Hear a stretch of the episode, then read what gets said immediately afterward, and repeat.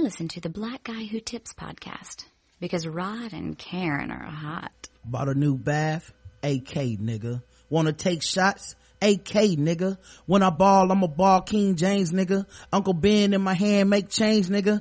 And I'm out of this world like Tane, nigga. That's a space bar. Man, I hate y'all. You only come around when you wanna play pool in my hot tub. Ice cream paint job in the garage. Had a menage. I murdered the Vaj.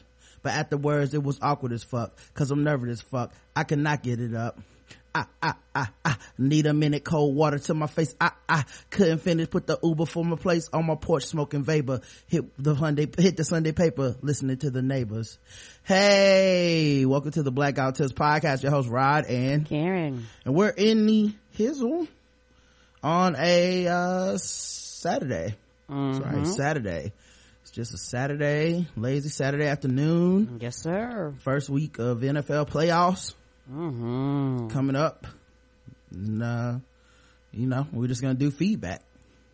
That's where we read all the stuff that you said about us in between the times that we said stuff and when we get ready to say more stuff next week. It's pretty simple. You can leave feedback by leaving voicemails at 704-557-0186. Make sure they're 3 minutes or less. You can also email us, theblackgouttips@gmail.com. You can leave comments on the website, The Blackout Tips, and you can vote in the polls and all that great stuff. The official weapon of the show is the taser, and the unofficial sport is bullet ball and bullet ball extreme. And it's throughout that time for you guys to, who did donate to the show, to get your shout outs.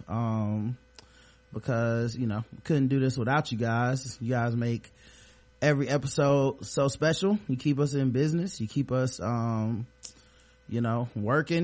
mm-hmm. all that stuff. Definitely couldn't do this without you guys. So let me play the song so we can give you guys a shout out.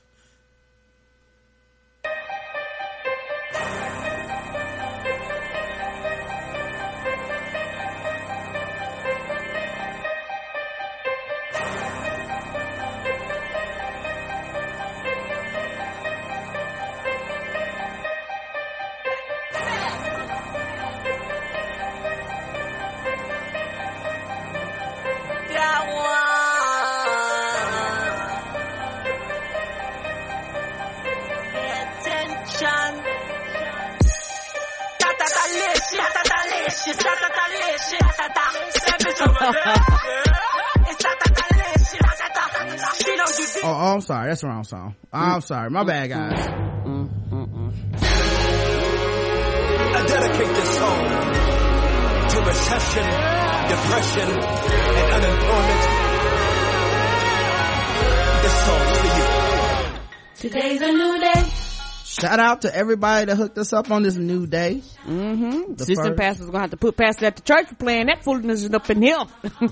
Tawana J, recurring donator. Thank you very much, Tawana. Mm-hmm. Richard Brown hit us with the recurring donation. Appreciate you, Richard. Yes, we do. Oh wait, that was one time, but either way, Rich, we appreciate you. We do. Cedric W, one time recurring donation. I'm sorry, thank you.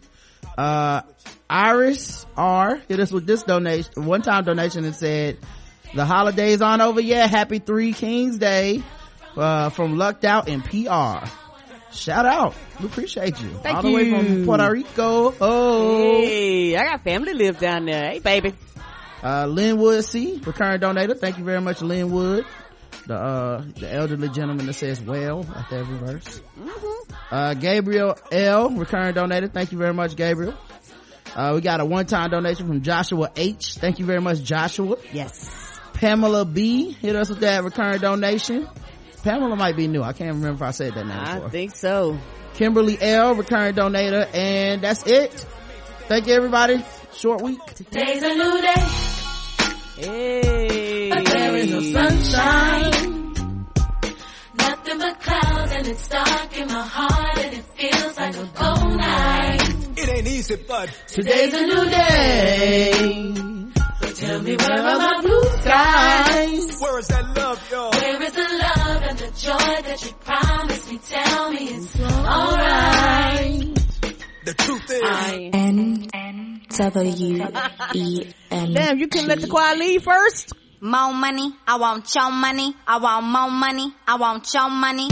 More money, I want your money. I want more money, I want your money. Once upon a time, not long ago, I was a hoe. And I'm admitting it, I won't take it back. Cause I did this shit, I was a hoe. We know most of y'all was waiting for this anyway. I won't take it back. Cause I did this shit, I was a hoe. More money, I want your money. I want more money, I want your money. More money, I want your money. Get it, you little culture appropriating motherfucker, you. Hey. Be adorable. That go hard. Yeah, it'd be adorable like if it wasn't so disgusting. Anyway, people that don't listen to Love and Hip Hop are like, what the fuck are they doing today? Right. I was started using that phrase. I'm like, once upon a time, not long ago, I was a hoe.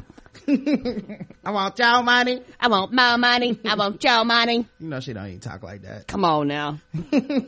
She gonna apply for loans at the bank. She don't be like, I want more money. I know that man's just gonna be like, ma'am, you get no money. Mm-hmm. You have been denied. But yeah, today's episode is brought to you by Love and Hip Hop. Anyway, well, I know folks showed up to church today. They weren't expecting that, but that's what you got. Hey man, it is what it is, man. If you don't like that good lotion, good lotion. If you don't know what the fuck is you thinking, then I mean, why'd you even come? Why you even show up today, right? I mean, you listen to us for a reason, I'm assuming. By the way, tomorrow's guest is our my girl Rain of April on Twitter. You guys might be familiar with her. She started at hashtag Oscar So White.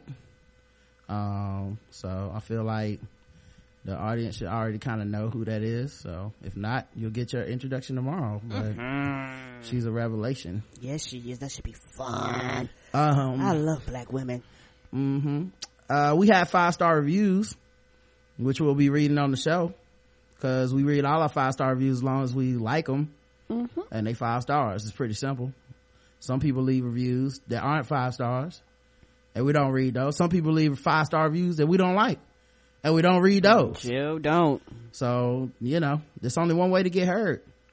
Top 3 favorite podcasts, 5 stars by Smitty B. Chillin'.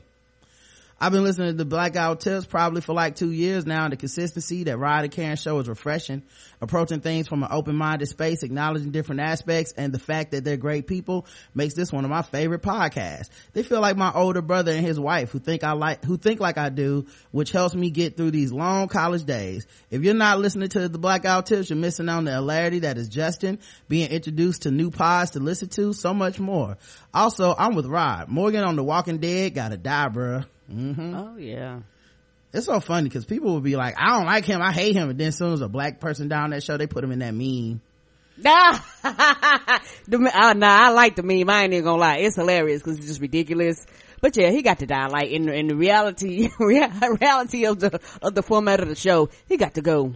Yeah, it's just funny because when they put him on the meme, they be acting like, see, all the show does is kill black people. You're like, it killed a lot of people, actually. Yeah, but everybody gets some, even children. You've been rooting for him to die for 3 weeks now. Come on. Right.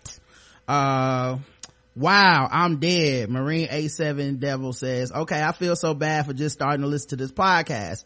I went to premium on the website right away. I can't miss anything from Ryder Karen. Keep on keeping it real. We will. Thank you, sweetie. Hope you enjoy Marine A7 Devil. Mm-hmm. We got Osby89 who says, this podcast is funny and provides a wide range of information. The title was Awesome Podcast, 5 stars. Thank you. Sure and sweet. It ain't gotta be long, y'all. Mm-hmm. The podcast is the best drug I take daily. So G ladies, must take some other drugs, like not every day, but you know, but for her daily dose of G ladies drugs, we in there. We the number one. Rod and Karen, my boyfriend got me hooked on your podcast. He got tired of relaying the content from your show, and then I didn't download the show. I don't even listen to regular news anymore. You give a perspective that won't be covered through any news channel. You both got me through my workday when I have to be in the office, and when I'm traveling, I immediately turn you on as soon as I get on the plane, and and I'm immediately relaxed. Oh, that's dope. Thank you. My boyfriend and I in 2016 are becoming premium members. I want 7 days a week of content. Love you guys. Oh, thank you. Well, it's a lot of content, baby. Wait till you get introduced to Balls Deep and Justin. Right. Thank us then. Greatness, 5 stars by Lily Gee, who says, every time my friend and I would have discussion rants about the state of affairs, I would hear, well, on the Blackout Tips, they said this. On the Blackout Tips, they said that. It was like, who is this guy? Who is he tipping? And why is he making himself present in our conversations without reclaiming himself? So rude. Being a stickler for good manners, I'm originally from the UK and also very nosy. I decided to acquaint myself with your show and the greatness that is Rod and Karen. I love it. Rod and Karen are magic, using their sorcery to carefully craft shows that inform and entertain. They are warm, honest, and not afraid to be themselves or go against the grain. Rod, Karen, thank you for being my first podcast. You have set the bar so high. Well, we aim to. You know how it is. Do. Thank you. For those of you out there that are listening and be like, how can I get on these 5-star reviews? And I know some of y'all miss Christmas.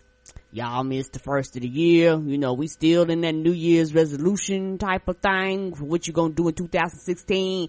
And I expect some more reviews. I expect it. I know some of y'all been mooching off of us for years for free. Mm-hmm. And all we do is ask you to give us a review for free. See, it's a fair exchange, free for free.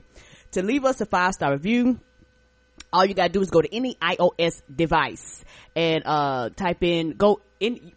use any iOS device and go into your iTunes and search The Blackout Who Tips. And once you find us up in the top left hand corner, leave us a 5-star review. They don't have to be long. They don't have to be elaborate and all that stuff. It could be short and sweet and straight to the point. Leave us a 5-star review. We will read it as long as we approve of the content. If we don't approve it, we don't care what you say with the 5-star. And if you leave less than a 5-star, we won't read it. No matter what you say. We just, we blind to it. You leave less than 5 stars?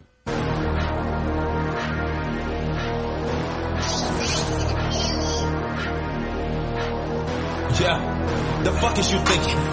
What the fuck is you thinking, my nigga? The fuck is you thinking? What the fuck is you thinking, my nigga? The fuck is you thinking? You thinking I'm slipping? You thinking I'm missing a meal in the kitchen? You thinking I'm banging with no ammunition? You thinking your block is hot? You thinking a nigga gon' stop? You thinking we waiting for your shit to drop? You thinking you pop? You thinking you hot? Nigga, you not. Nigga, you not. The fuck is you thinking, my nigga? You thinking I'm tripping? You think you snick dissing? You thinking I'm quitting? You thinking you niggas gon' need a new mission? You can go missing. It's forbidden. I'm admitting. You can go missing. Nigga, I'm spitting. The fuck is you thinking? I'm just saying. I'm not playing. I'm a super saiyan. Fuck you mean? What the fuck you mean, bruh? The fuck you mean? What the fuck you mean? You mean? You think this money gon' stop? You thinking my bitches on the pills to pop? What the fuck? What the fuck? The fuck is you?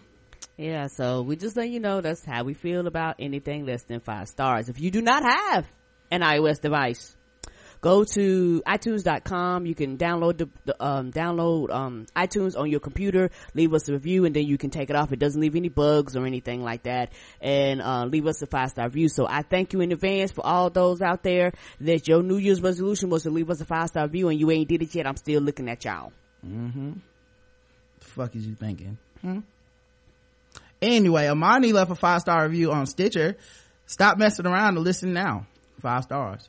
You can't ask for a better podcast. Rod and Karen are delightful and insightful, while at the same time laugh out loud funny. It's like if your favorite play cousins just happen to be the best in the game.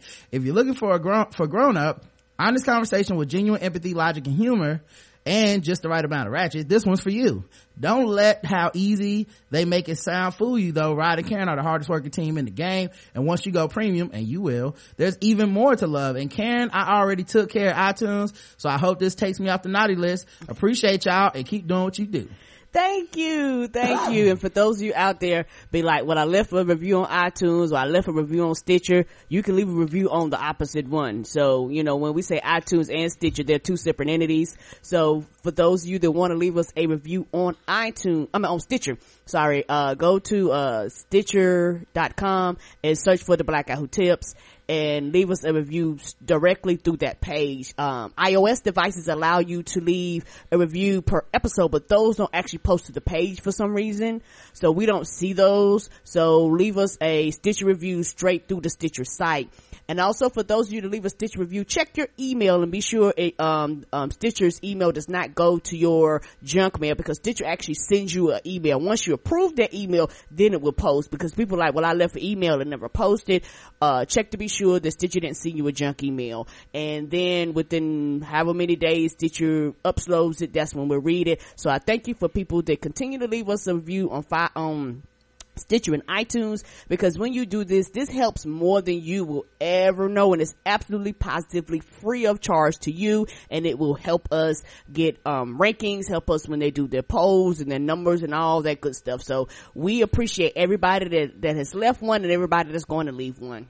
Stephanie leaves a 5-star review on Stitcher that says, we don't call them dimes no more. If you are a black person, you need to listen to this podcast. If you aren't a black person, you really need to listen to this podcast. Thank you. Speaking of dimes, I'm gonna let Jessica Dime take us to the next break. Hey.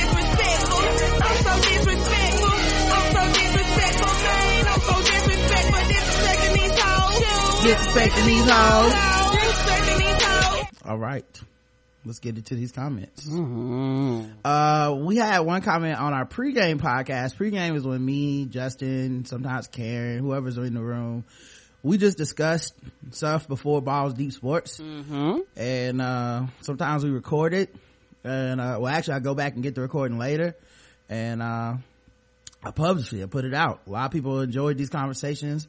And we used to not record them, but now you guys can hear them. Yep. AJ the engineer says, yo, Rod, I hadn't watched the NPR documentary that you're talking about, but last year I looked up some videos of all that stuff happening in the Ukraine. Okay, it's not an NPR documentary, but the name of the I don't think it's NPR, but anyway, the documentary is Winter on Fire. Mm-hmm. It may be on Netflix, I don't know. Write it down, Winter on Fire. I think it is. But didn't you watch it through Netflix? I got a screener. Oh, that's right. But I think when it comes on, it tells you like Netflix or something. Anyway, okay.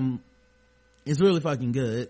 But it's also about the Ukraine and all the political upheaval and the revolution that they had there, and like it's just.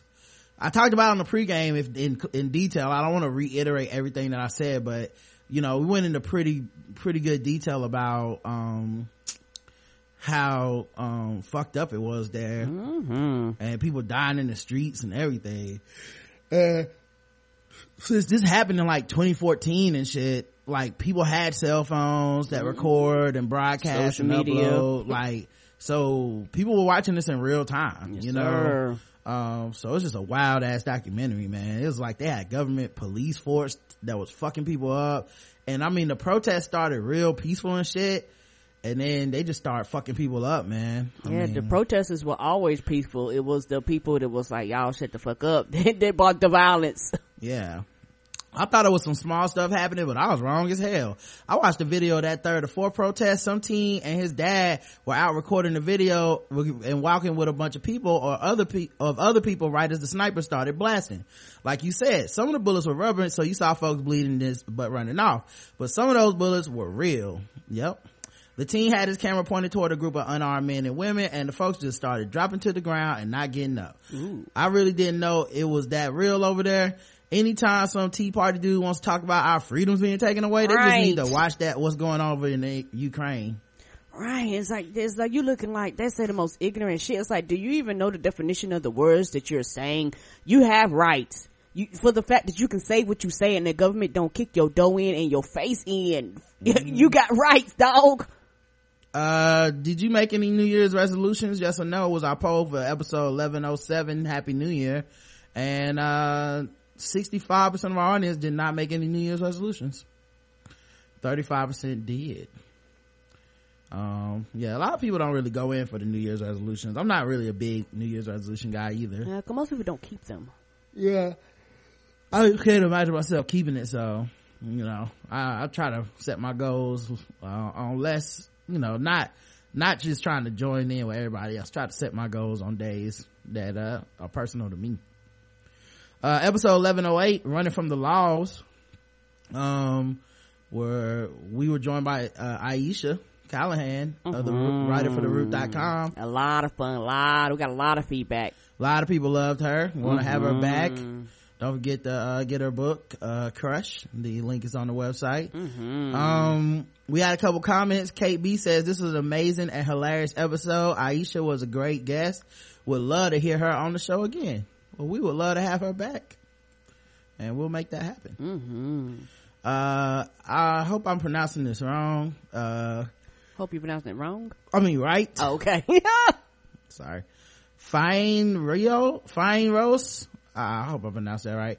This episode had me laughing so hard. All three of you were fantastic. By the way, no one but George R.R. Martin is surprised that he didn't finish writing his books on the deadline, because he has yet to make any of the deadlines with his books. And when considering spoilers, I almost wondered if it isn't the difference between fantasy readers and comic readers, which I would think have a huge overlap. Fantasy folks love to spoil stuff. Star Wars The Force Awakens got spoiled for me. Harry Potter had people posting spoilers as fast as possible. But no adaptation based off of a comic has ever been spoiled for me.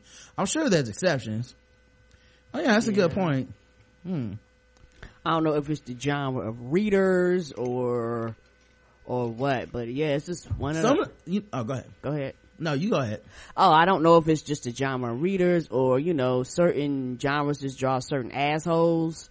So they just kind of, this is my thing and you came and appropriated my thing. So fuck you, I'm going to spoil it for you because I quote unquote know.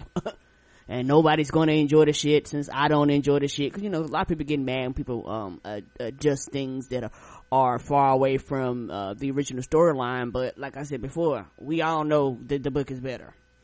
My thing is, I believe some spoilers are so big that it gets a life of its own, and it's not even people that read books and shit at some point. True. Like, that's true. Some, like the spoilers for Walking Dead at this point are just people that don't even read the books. They just know certain events happen, right? And they just go around being like, you know, that's gonna happen, right? You know, it's happened in the comic book. I'm like, if you really pay attention, anyone that, you know, has critical thinking skills has watched enough to go, I don't think that's how that happens. Right. Okay. Like, okay. Things have changed, but I think there's people who don't even read the books, but they know a couple of spoilers, and those people spoil shit, but people are just dicks. Yeah, that's true. Now, I think about what you said. Yeah, that's true. And people will do I don't know what the shorthand, like they'll Google the synopsis of it versus actually reading it. And the synopsis isn't going to give you all the details and all the storylines and all the plots. And people that have read the particularly the Walking Dead comics know that they're literally two different universes. And so a lot of times when people ask you, go, well, I don't even know, because they're not following the storyline. They might follow certain points and certain sites and certain landmarks, But overall, they're literally you, because the thing is, you're telling me a story on two different formats, so of course your story is going to vary. Yeah, a lot of times people don't even have the same fucking skill sets or anything from the comics, right? I don't know why I got a case of the yarns. Anyway, at one point in my life, I like to get spoiled. I would go find out what was going on, but I'm currently anti-spoilers. And even when I like to spoil myself, I still understood other people didn't like it, and I wouldn't go spoil it. Right. At least you're considerate. Like for me, and this is something, because we live in a generation where everything is now. And what really kills me is when people are excited about shit and they will go and find every fucking thing, who the actors are, who the stars are, who wrote it, who this, who that, like find out everything that they possibly can soak in. And then when they watch the movie, they're angry and they're mad and they said it's boring. Yes, you spoiled it for your motherfucking self. So don't get mad at them for creating a product that you purposely went and spoiled for yourself. Yeah, and I think what happened too with nerd shit is companies figured out spoilers get viral attention more than sometimes even more than just like anticipation for the movies or whatever. It's like, oh, let's say who got cast in this part, boom, that's another news cycle. Okay, let's say what director we're thinking about getting, boom, you're in the news cycle again. And by the time you get to see the movie, a lot of times for a lot of people who are really into that shit, they've actually already spoiled everything about the movie for themselves. Mm-hmm. And so now you have to go into a protective zone to keep, I mean, you know, like even TV shows, The Flash, mm-hmm. Agents of S.H.I.E.L.D., they constantly spoil shit if you pay attention to some of the news, because it's like, oh, they cast this person to play this person on the show, and you're like, I didn't even know that fucking person was gonna be on the show. Right. Now I'm just waiting for this character to be on screen. You know what it's about now is just execution. Hopefully they do it well enough that when you see it, you just go, oh, I don't care that person was blank, big reveal. You know, they did it well and that's all I care about. Right. And the thing is, I don't go searching for a lot of that shit, and I've said it before, like a lot of movies, once I see like a trailer or two, and a lot of times it's just me, once I was like, hey, you gonna get my money, I will actually see a commercial, I will fucking turn the channel. Nope, because a lot of times as they get closer to the movie, they'll show you more, they'll show you a little bit more, and you're like, nope, I don't want shit spoiled. I want to go in and I just want to enjoy the movie from my own first impression. So a lot of times I will avoid, or I'll see certain shit and I'll just, you know, mute certain hashtags and shit like that. But it's sad that you have to kind of go out of your way not to get shit spoiled. Right. And I have to protect myself against spoilers. Me too. Mm-hmm. You know, mute shit, don't go on Twitter. Right. I'm not a member of a lot of message boards and fanships of like a lot of stuff, a lot of podcasts I can't listen to because they're very cavalier about certain spoilers and shit. By the way, I'm not a stickler. I'm just not like, no, like if, I don't know, Jessica Jones is out, I haven't watched it yet, I understand people are going to talk about it, so I'm not some unreasonable like, why is everybody talking about this? No. Like that's not the kind of person I am, but nope. I'm the kind of person that, you know, I try to be, you know, mindful as I can, you know, to a certain limit. It's not like I'm telling people like something in 6 years, I just now watched Buffy, I can't believe you're talking about it. Like that's different, you know.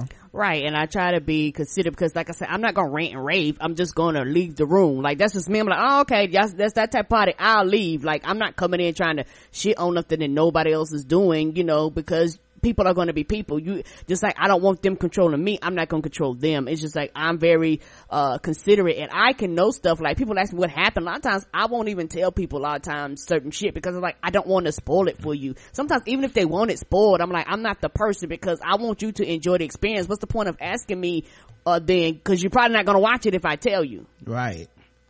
Yeah, as for Game of Thrones specifically, I read the books where there were only 2 or 3 out, and had to wait years between the next 2 or 3, whatever number they're on. The problem is it's been too long between books. The show capped out my viewing violence level, so I'm done with both. I don't care, I'll listen to your episode reviews, but I'm not making an effort to watch or read any more of the Game of Thrones world. I second Kate B's comment. Aisha would be wonderful to have back. Thanks, we'll try to have her back. And yeah, totally understand if it's If it's not, if you tapped out, it's not for you. It's just not for you, man. Right. I completely understand that. Shit, we have a spinoff show called Spoiled Movie Reviews, right. And like it's Spoiled Movie Reviews in the title. Was hilarious. Somebody hit us up to my, hey, is it got spoilers? They was like, oh, my bad, dog. It's in that. No, I was like, yep. Episode 1109, Tanya Pinkins for president of everything. Where we talked about Chris Brown's accuser having a history. Mm-hmm. Jaden Smith, fashion icon. A man couldn't help himself around a donkey. Yep. You say he was stubborn as a mule. Mm-hmm. When it came to having sex with that donkey. Right, had to get all up on that ass. Try and do it donkey style. So we had a couple comments. Big Daddy D8 says, love this episode, not sure what the hell is on Eddie Griffin's mind, just sad how blind some folks choose to be. Yep. What can you do, man? Some people are just so loyal to a person or the idea of race that they don't, it's like no one can be bad if they're black.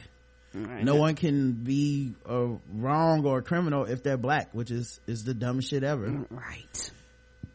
Prince Laurent says, I can't be the only person that thinks that consent forms are hella creepy. It sounds like that once a woman signs a form, she has completely given up her right to say no. The inept police department would treat that form as gospel if a woman came in after being raped. Well, in all fairness, the forms aren't real. The person made the form up as a gag to try to be like, look how silly it is to have to get consent in sex. Right. You might as well have to ask if you can hold her hand. Good grief.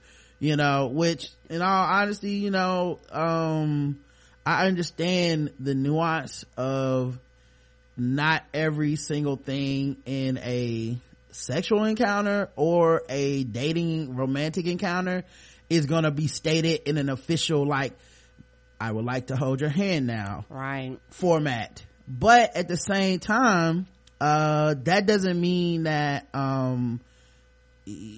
it's so ridiculous, this idea that of consent, that we should just throw it off the table either, you know what I mean? Like, right. And I guarantee you, for like, I could say this is a fantasy world, but if it's like, and I guarantee you most people would have like, look, if any time I say no, activity stops. Like, it's one of those things where, like you say, it's not gonna be that nuanced. Like, if I say yes mean yes, no mean no, that's a given. But it's amazing how it's not really a given. Everybody says they understand consent. Well, if they do, why are people still getting raped?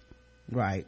I think it's kind of silly to try to throw it around like, yeah, you know, we're gonna have to ask, can we even like look in each other's eyes? I'm like, so wait, you don't see a huge fucking difference between that and you should get a yes before fucking having sex? Like, right. If someone, cause it's really, if we're being honest, what it's really designed to stop is all of the, she couldn't say no, so therefore it was not rape.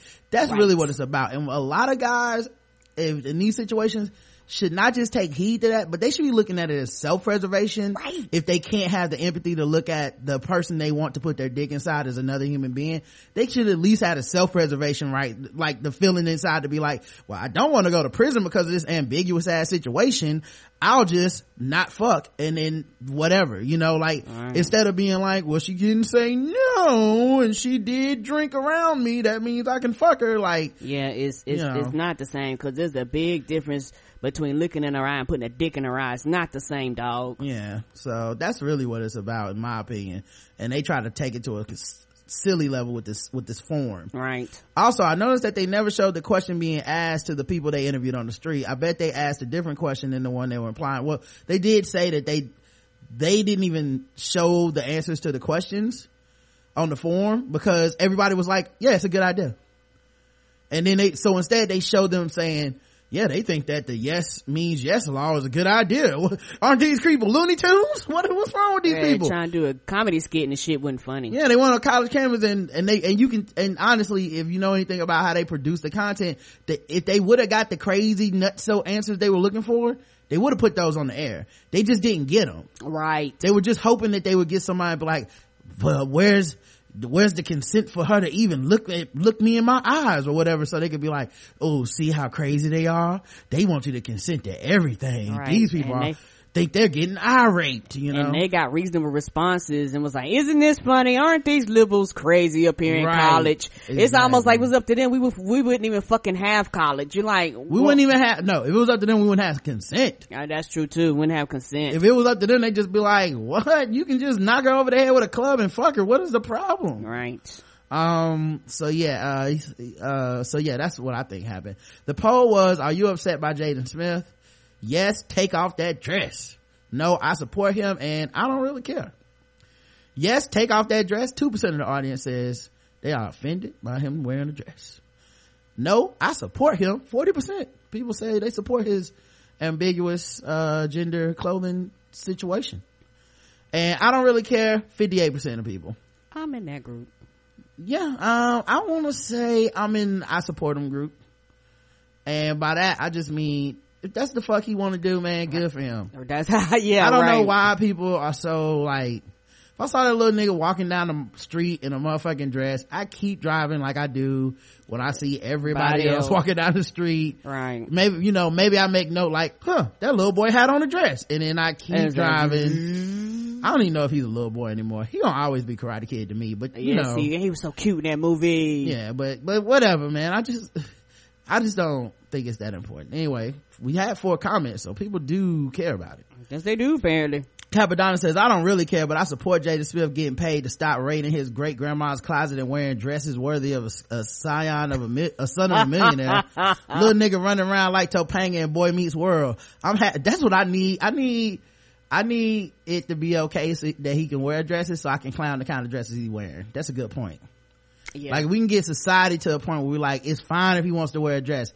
So then I can see niggas clowning each other like, oh, nigga, look, your dress ain't even got straps on it. Is that a name made dress? Right.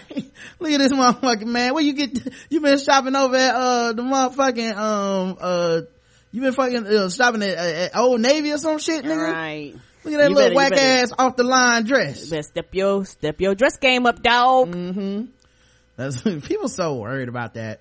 Niggas gonna be sitting around like, hey man, you know they having a sale over at Marshall on dresses. Mm-hmm. But you know what? Sundress season, girl. You know who gonna really be mad? Women, right? Because we're gonna be wearing y'all sundresses. Right. Mm-hmm. That's what's gonna happen. And well, who out of everybody in the group, the taller women, mm-hmm, y'all gonna have problems with them because a lot of the tall women a lot of times wear a lot of the shoe sizes that a lot of men wear, and so for a lot of them they're gonna have to knock a nigga out for some heels because y'all gonna be fighting over the same pumps. Yeah, imagine what Black Friday gonna be like then. Oh, it's gonna be a lot of stabbing in the eyes. You're like, wow, all these men going to the dress section. Right. They're gonna be like, ooh, girl, did you see this? And this thing, you know, it's gonna be a rumble. Like, mm-hmm. You ma'am, know, that's my dress. I had the dress first. Right. Boy, you better go get you some pants. I don't want pants. I came in for dresses. Right. The 20% off sales, the sales rack. Mm-hmm. You know how you go into big ass warehouses where it's a big ass Sam's Club, but nothing but shoes for miles. They've got to hire security guards and shit because they're gonna be tussling and bustling in there. And then the dude's not even gay or anything, so they're gonna be trying to pull girls while they got dresses on. Right. Hey girl, shit, where you get that dress from? That's gonna be the new. Right. That's gonna be the new come on line. Is she gonna mess around and turn around, and her dress and her heels gonna be gone that she got for 15% off. You know what? I'm so for this because it's time for men to start wearing women's dresses out of their closets, because they wear our basketball shorts and our shirts and all that shit, grows legs and leave y'all houses. Well, how about this? You know, niggas what? Can start wearing y'all dresses out and y'all be like, y'all know how it feels. True, but also a trade-off. A lot of dudes use a lot of women's shampoos and conditioners for their beards and their hair and shit. Like, you go in there and all of a sudden your shea butter gone and you know that you didn't use that much shea butter. Sniff his hair and his beard and it smell like shea butter. Yeah, well, this is totally different because not every dude has a beard, but every dude does have a body. I'm telling you guys, you're looking at this the wrong way. You need to just wake up and just be wearing your girl's dress around the house, sitting on the couch, scratching your nuts, watching football in their dress. Oh, like, y'all gonna have problems. Like, what the hell is going on? We're like, oh no. look like you got on my basketball shorts.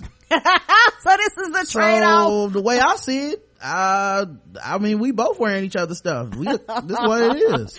Oh, it's gonna be like every dude has a story about his favorite shirt that girl he broke up with, and he just never went and got it. Yeah. I could imagine girl be like, girl, I love that fucking dress. Wow, we broke up. Jaden took my dress. Right, and I get so goddamn pissed every time I see him post that shit on Facebook. And my god, he know that's my motherfucking dress. I don't blame him. Do what you gotta do, Jaden. I at first I was just kind of on it. Now I'm all the way on board with Jaden Smith rocking these dresses, getting these girls back. You know, somebody gotta fight the good fight. So yeah, I'm happy he's no longer dressing like Punky Brewster's mama. You'll never catch EJ Johnson in the streets rocking dress barn specials my mom bought for church back in the 90s. Yeah, we'll see. You probably be down at Delane Bryant sooner or later. Prince Levon says, I take this story very personal because I'm super disgusted by the way some black fathers are describing the way they raise their sons, as if their son being heterosexual is their main focus. Right. I feel bad for those kids because I grew up in that environment. My dad wasn't around much, but when he was, he always had these weird comments about being gay. I broke my left arm in 3rd grade, so I started wearing my watch on my right wrist. My dad saw that and almost had a heart attack. Apparently, that was the gay arm. What? I didn't know it was the gay arm. Sometimes I do that because I just like my watch on my right wrist, and so people ask me if I'm left-handed, and I'll be like, nope, I just like my watch on my right wrist. Yeah, I've actually never heard of the gay hand. I mean the gay arm. I didn't know your arms could be gay. Are your legs gay too then? When you wear the anklets? Is that's a thing? I don't, yeah. Anklets, oh yeah. Man, gay, I bet gay people laugh all the time when they hear stupid shit like that. Like, right, out of people's, oh, so you wore your watch on the right wrist, that means you gay. It's like, nah, that means I'm left-handed. Right, because that's the question I get if I wear mine on my right arm. And you know what? Who cares? If that's the case, everybody look gay then. What you mean? Everybody got a right arm. What are we talking about here? Wearing your watch on the right arm is the gay sign, is what they're saying. It's not just having a right arm. Oh, because I was like, that's dumb. That's dumb for a reason. That's not what they said. You know? I feel you, dog. But yeah, I do feel like a lot of men go through this, especially black men.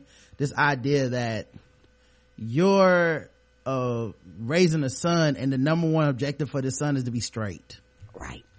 You know, and any behavior exhibited outside of heteronormativity is like not only disappointing but disgusting, and also they punish it. You know, like, it's just crazy because everybody does it. Oh yeah, you're fucking, you're you know, my son ain't gonna be no fucking punk acting like his mama. I punched him in his chest, and you're like, that doesn't seem like the appropriate reaction to that at all. You punched the kid in his chest, but my son fell off his bike. I hit him in the throat and said, man up. He's fucking wild. What the fuck are we talking about here? Yeah, it also leads to this idea that adult males who are gay are somehow been failed by the parental role of the father in their in their lives. And you're also implying that they're less than their manhood is less than, and that's not true too. Right. If they identify as male and gay, their manhood is just as strong as yours. Yeah. So it's just kind of, it's this challenge, you know, and I think it's a reforming of the way we think about masculinity in general, that would be required to like deal with this, but you know, people ain't really ready to deal with it. But yeah, I've heard these scary stories. You know, I have friends that have sons and stuff, and you'll have a discussion and they'll be like, well, you know, I just don't want my son to be gay. And you're like, that's the biggest worry? Yeah. Or what? Like, what? Or what? Well, I just don't want his life to be harder. Well, are you gonna make it harder? Correct. Like, especially as a black person, like, your life already gonna be hard. It's what it is now. But yeah, I win academic awards all throughout grade school and wouldn't hear from him for months, but my brother put a prank message on my Facebook wall about me being gay, and I get a call from him within 10 minutes. Can't imagine a kid that has to live with that shit every day. Tanya G says he's a teenager and this is a good time for him to try things While he has his parents' support and guidance, I support any kid right to be weird and as they grow and develop. Plus his family is rich. He's doing rich people things. Good for him. Right. Yeah, you know what? Yeah, I am pro black children being weird and black children being strange and black children not being put in boxes. I am pro that because honestly, most of us, most of our lives, we have taught not to be strange, not to be weird, follow the pattern. A lot of black children's creativity is stifled because of that. And a lot of us, as a child, a lot of our hopes and dreams and aspirations were shut down because of that old school mentality of, I don't want to have a strange kid. I don't want to have a weird kid. I don't want to have the kid everybody looks at as different, you know, because the parents don't want to deal with it. They push that fear and that, because they want to conform, they push that to the child when in reality, that might not be who that child is. And a lot of times you end up blowing out a light within the child's soul at a very young age. And as they get older, they don't even live to their aspirations because you blew that light out years ago. And then for a lot of people, it's not till they get in their 20s, 30s, 40s, 60s and 70s before some people really do what they were meant to do in life or go back and say, I want to go back to school, or I want to go do this and I want to do that. And it all stems back from childhood, and people don't really understand that. Let children be weird, let children be strange, let children be abnormal, let a child just be a child. If you see a child that they like to take your shit apart, you know what you do? You go buy something that they can take apart and put together so it happens not to be your TV next time. You know, you kind of do those things. If you see a child constantly staring up in the sky, you know what you do? Buy that child a microscope. But a lot of times parents don't view it like that. They automatically think something's wrong with that child and dismiss that child's passion. And for me, because I was brought up in that, I don't want you to be weird, I don't want you to be strange, I don't want you to be different, I don't want people looking at me funny, I don't want people to think I got the retarded kid or the strange kid or whatever.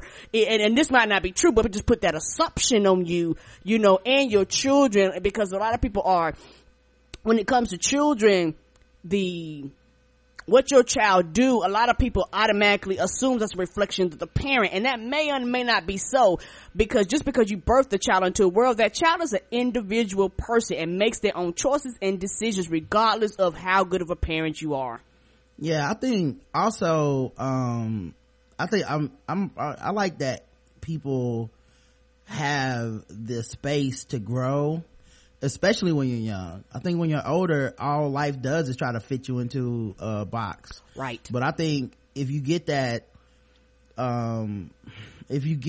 belief in yourself at a young age, it carries over to when you're an adult. Mm-hmm. And when you're a grown up, you're the person that becomes a leader. These are the people that become the titans of industry. These are the people that become the forward thinkers. These are the people that push the boundaries of art. That can't start with people stifling you when you're young, right. And it can't start with every time you do something outside of the norm, you get pushed back into this circle. And people look at Jaden and what he's doing with this dress stuff as a threat, right? Because he's a threat to status quo. He's a threat to everything that people have been taught to believe is normal, and we just go along with. And the biggest fear is that he's gonna teach kids, or people gonna see his example and realize there's nothing to be scared of. There's no reason to not worry about that box. I mean, there's no reason to worry about that box that people want to put you in. And I really like that, and I really support that for him. I remember when I was a kid, I wanted to be like a rapper or something artistic. I didn't know exactly what I wanted to do, but I remember my dad told me basically this compromise of like, look, go to school and try to basically do this kind of stuff on the side, because, you know, that stuff is guaranteed and blah, blah, blah. And, you know, to a certain extent, I'm glad my dad gave me the practicality of it. Mm-hmm. But also, you know, who knows what I could have done. You know what I'm saying? So I'm not saying you shouldn't be practical or whatever, but at the same time, like, you have to let your kid be a little different, you know, because that difference is the thing that changes somebody from a follower to a leader, that makes somebody can be the difference between happiness and depression in a lot of people's lives. Right. Like, embracing that difference and enjoying it, you know, and trying to live in it. I think that, you know, that's something that I've, you know, the older I get, the more I'm growing into it. And I think a lot of people feel that way. And I think it's cool to see kids so young that are already embracing where they're different, because those people are gonna be, you know, those people are gonna be so not just happy, but they're gonna push the boundaries for everybody else as they grow. Right. And also, the truth be told, if you allow your child to be outside of the box, for a lot of parents, they don't want to be challenged on that, and also they don't want to be challenged on everything that they've been taught, and everything they've been teaching their child is bullshit. No parent wants to be taught that the way I was brought up and the way I was trained is different. And when it comes to that, instead of parents evolving and growing with their child, a lot of, because there are some things that don't change as a parent, please don't get me wrong, but there are some things they grow and they change and they evolve. But a lot of parents don't want to hear that, hey, my foundation is not what it should be, or I might need to change, or I might need to adapt or adjust some things. They don't want to hear that. And also, just one of those things where piggyback on some of the things you were saying, everybody ain't made for cubicle life, and a lot of people don't understand that. There are a lot of people that go to these cubes and they're sad and they're depressed and they're mad and they're angry, and they may even go up the corporate ladder, but they were never meant to be in these places. They are in these places because people has always told them, you get out of school, you, high school to college, whatever, you get a degree, you go into the workforce. A lot of people, particularly brown children, depends on, you know, your parents. You know, you might be one or two generations outside of most black people getting into college education, and their family, don't really tell them to get a business, get your own job, invest in yourself, be an entrepreneur. You know, what are your dreams? What are your aspirations? We're never asked what are our dreams, what are our aspirations. We always are asked, what can you do for a company? You know, and when the thing about it, if you do something for a company, they take it, and guess what? And they get credit for it, and they get paid for it, not the person where the inspiration was inspired from. And to me, that makes a difference also. And it's one of those things where, for me, personally, I am about letting a child be a child, and letting a child evolve, letting a child grow, because the thing about it, these strange and weird children are going to shape the world for the future. And my thing is that a lot of these children use critical thinking skills. A lot of these children think outside the box. And a lot of these children end up being very intelligent and making a lot of money in the future because they never settled for the status quo. Right. Kyle says, do these people, oh, that was Tanya G. And then Kyle says, do these people know men didn't always wear pants? Right. What's considered masculine and feminine changes all the time. You can't stop that, but continue stressing yourself out over this shit. Right. Right. So what do they think about togas and shit like that? You know, I saw an article where it was a person that was a trans person who was saying that he's really threatening what it means to present as a trans woman. And it's like, he hasn't come out as a trans woman, so why would he be able to do this? And I was like, why are you putting all this on this kid? Right. And why are you throwing shit out there he never said? And actually, let me if this makes sense. It's like one of those things they do with Beyonce, because exactly. You come out and you support a cause, and because you're not a part of the cause that you're coming out for, all of a sudden it's an issue. Beyonce comes out and, you know, she don't actually say I'm a feminist, but because of her music and things like that, people have pushed her to that pedestal. And she's straight, and she's in a straight marriage.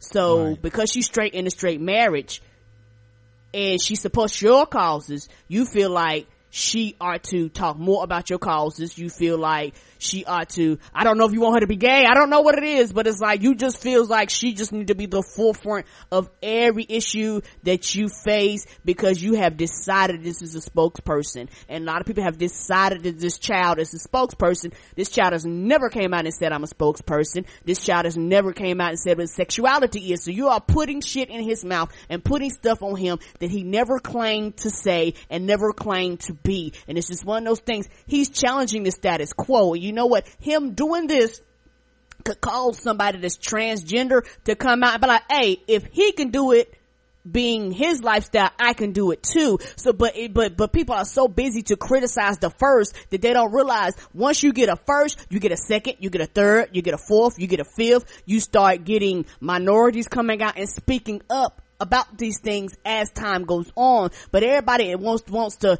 kill the initial messenger, and they want to put all this pressure on the initial messenger. And this is a lot of times why people don't come out and stand for causes a lot of times, particularly celebrities, because they don't want to deal with this, because they're individual people too. And everybody want to come with their causes, everybody want to come with their agendas, everybody want to come with this, everybody want to come with that, and be like, well, why don't you do what I asked for you to do? And my thing, instead of demanding this from him, why don't you do it? Everybody's so quick to look to these people. Why don't you do it? What are you doing in your community? Well, the piece that I'm talking about was saying that, like, if this catches on, straight men wearing dresses, then how will trans women, like people that were born male-bodied, mm-hmm. but go through so much to try to present as feminine, quote unquote, like mm-hmm. With dresses and makeup and right. and hair and all this stuff, like what will that do to us? It's like you're taking away our thing, and it's like mm-hmm. I don't think it's the same. Like one, we don't know Jaden's gender, any of that stuff, right? What anything he claims, but two, what if? I mean, he's not putting on like makeup. He's not, it's not like he's going around saying, I don't understand what the threat is, and it's not like one person wearing this dress is gonna change the face of fashion forever, and now everyone will be doing it, right? So it just seems like the ultimate like naysaying of this kid to me. Like, how do I find a way to make what he's doing bad? And how do I find a way of make what he's doing about me? That's what a lot of this boiled down to, is whatever you're doing, let's take this thing because you're the hot topic at the time, and let's rearrange it and make whatever you're talking about me. And in fact, it could make more transgendered men and women come out and be more comfortable. It can make them come out, and when people start saying shit, you have a straight male be like, hey motherfucker, that's my goddamn friend, and I will not deal with this. It will cause people to stand up more and support these people versus picking and laughing at them like there's something wrong with them, and there's nothing wrong with them. Right.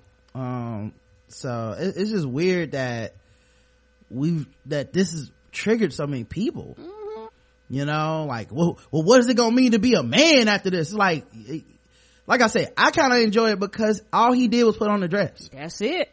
The shit has gotten way out of control off of this one move. It's like, well, now nobody knows what it's like to be either gender or anything. I mean, what's the point of waking up in the morning? Yeah.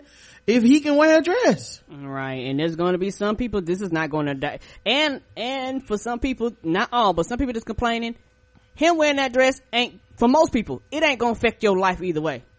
It's not going right. to affect your life. It's not going to rock your world. Your right. life will keep going the same. You straight, you're going to stay straight. You gay, you're going to stay gay. LGBT, whatever your life, him wearing this dress is not going to affect your sexuality in one shape, form, or fashion. Right. So. I don't know. I don't understand why that hurts so many people's feelings, and why so many men think you won't be allowed to be men, and why, this person as a trans woman wrote, what about me? That's what about me. And also to me, I guess that means the fashion, I guess, is working. All right. Right. Maybe they did what they wanted to do. They set out and got people talking. Over something so fucking simple, right? And they got people talking, they got people looking, they got people paying attention. Now let's just keep this real, every time he steps out, every time he is seen, everywhere he is, all of a sudden it's gonna be picture snapped, everybody's gonna be, who are you wearing? And it's gonna get to the point where, like you said, their purpose was accomplished, was to get people talking and discussing about them. And I think too, for a lot of straight men, their masculinity defines them and nothing else. That's sad, right? But it's like, my masculinity, me being a man, defines me and nothing else. And it's almost like seeing this makes people go, oh, I don't have to be that way, right? And if people know that I don't have to be that way, then what is this all for? Either way, right? It's too much, right, for one kid. Right. But just that's the thing. He, to me, in my mind, he's a child. It's one of those things where I don't have to be that way, because honestly, there's a lot of straight dudes that are good, but there's a lot of straight dudes that are motherfucking assholes. And all of a sudden, their assholes is being challenged with this. It was like, okay, you need to let this go and not be such an asshole. And they were like, nah, I'll continue to want to be an asshole because I can. No, you mean be an asshole? What does that have to do with anything? Like when I mean be an asshole, like be misogynistic and all that stuff. So him doing this all of a sudden challenges my manhood, challenges the root cause of me. And I've been able to criticize these people and joke and laugh at these people. And it's one of those things where all of a sudden I'm gonna get pushback from this, and I don't want to hear that no more. Yeah. Also, episode 1110, how to get a free gay wedding. Lyrical Soul writes in, I think this is the episode where you talked about the Hamburglar. At any rate, here's the deal. McDonald's hamburgers are so good they're worth stealing. The Hamburglar can't resist them and tries to steal them whenever he sees them. He isn't the mascot, that's Ronald, just one of the weird citizens who lives in McDonald land, along with Grimace, Mayor McCheese, and Officer Big Back. Well, you skipped Birdie, who spends his day chasing the Hamburglar. Here's the thing, they're all mascots. I know what you're trying to do, and it's not gonna work, okay? They are all mascots. If I see a motherfucker dressed up like the Hamburglar, my first thought is McDonald's. If I see a motherfucker dressed up like Ronald McDonald's. If I see somebody dressed like Grimace, McDonald's. They're all mascots. It's not a singular thing. I'm not saying he's the only mascot, which was, I don't know how we got so serious off of a joke. Like Ronald McDonald might be the most recognizable, but for most people they recognize the other characters too.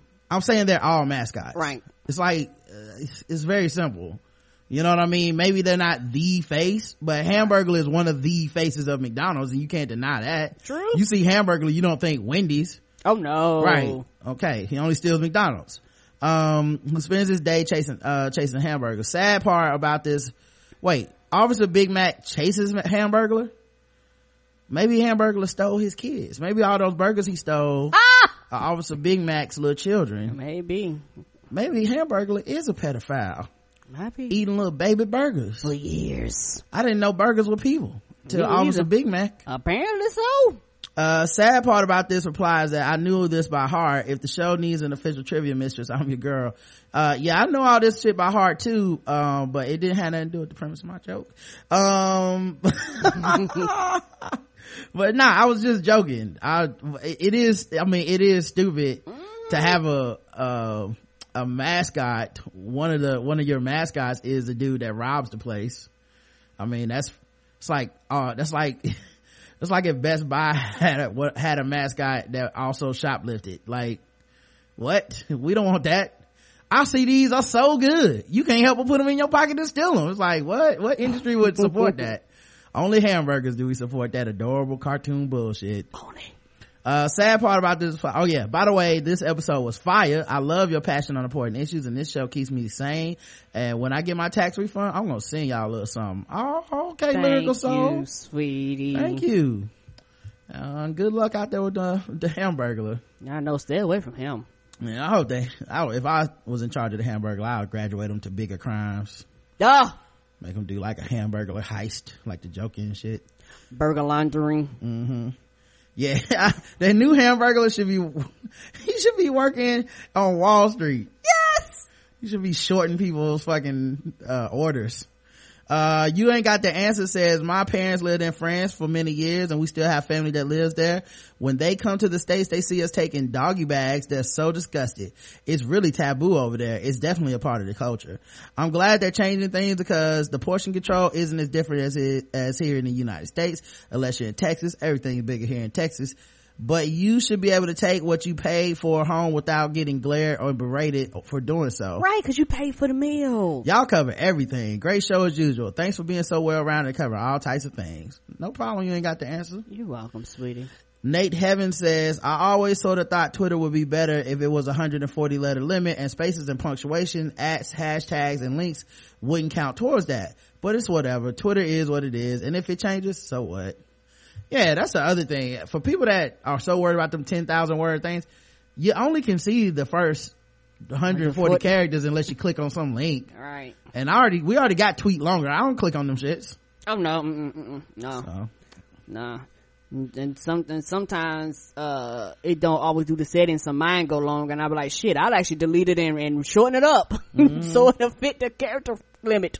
Will any of Obama's gun control initiatives pass, yes or no? 61% say no, 39% say yes. Jennifer says, like he said, not this Congress, not during his presidency, but eventually I think we will see background check loopholes closed. I really hope the additional funding for mental health care materializes. Yeah, I don't think any of that shit's passing, but I appreciate him for trying. Me too. You know, if anything, hopefully it gets these people that think he's got this magical superpower of just talking to people and everybody understands and goes and does what he says. Maybe it can get some of those people to shut the fuck up because it's not true. Right. You know, like, and it's not a reflection of him. It's a reflection of society and politics. It just, it never was that simple. And I hate when people present it as such. Dark Gable One just sent us a link, says please talk about this mess, white is right all around the world, damn honkies. And it's a link to a beauty ad about Thai, I think it's like a Thai woman, and on the left it says just being white you will win, and on the dark it's like on the right side it's like a darkened black version of her, and on the left side is just like her natural self. Whose skin is that dark? Black people's, I guess. No, I mean, they look like black paint. Like, it's not even brown. Well, some people are that dark, you know, but I guess they're just trying to say that dark is ugly and white skin is the key to success. And I don't know. I mean, what is there to say? 100, basically? Right. I mean, I don't really have anything deep to add on this shit. Just 100 and... I mean, you know, when I mean that dark, like, that color don't even look natural. I'm going... And I guess because it's on her, so I'm like, that color don't match. But go ahead, I'm sorry. No, I wasn't saying anything. What is this? Wait, what? What's playing? I don't know. Oh, that's the ad. Oh, okay, that's not even in English. Yeah, it's for. I mean, the ad for skin whitening. I don't. Look, I'm sorry. I'm actually taking my 100 back. And putting it down to like a 50. I'm not that fucked with. It's a fucking skin whitening cream. You gotta be a racist motherfucker to want to get that shit in the first place and think something wrong with being dark. The poll was, god damn, the poll was, should Bristol Palin have to pay child support? 100% said yes. Woohoo! Pay it, bitch, pay it. Yes. That combined everybody that hate the Palins and if you hate women and been wanting to get some comeback. If you've been wanting to get a come up since all this child support stories covered about men, right? You looking at your baby daddy go, that nigga ain't that nigga ain't paying. She gonna pay. Yes, I mean, I was saying no. I was saying all the men that have hated the stories we talked about child support. Where like, why should a man have to? I mean, does a woman need to get some new clothes off of the child or something? I mean, damn, she gonna go, what, she gonna buy a car? And you like, okay, this isn't your kid, this is appropriate to what this person made. Taking this personal, your direct deposit will not be affected by any of this. So I think we just got a complete combination of all the, we never get 100%. Yeah, wow. We had one voicemail, but it's over 3 minutes. It's 5.5 minutes. God damn, I know. It was a very nice voicemail, though. I listened to it already. Okay. You want me to play it, or? Yeah, you said it was nice. All right. Hi, Karen and Rod. This is Iman. I've been listening for, I don't know, I guess a few months. I think it's over 6 months, but I know for over a year, my husband's been sending me episodes to periodically listen to, but I'm usually behind episodes, so... I was just listening to your episode, Apo. I don't know if I said if you're talking about, I haven't seen this episode, but I just wanted to comment about the pork thing. One of your, hopefully one of the many, black Muslim listeners that you have. And yeah, so about the pork, on the door of the masjid. Yeah, that kind of story went viral in, among my friends and community. But of course that's not the first time that's happened. And, you know, of course there was the pig head that was thrown at the masjid door. in another community. And then apparently, even before that, some guy in his neighborhood, he had put I guess he thought was going to be a barrier of pig's heads at the front of his neighborhood, and it's like, oh, no Muslims. And of course, we're just like, pigs aren't kryptonite to Muslims. It's like it doesn't build up some, magical barrier that's going to stop us from crossing over into your area. It's just like, yeah, okay.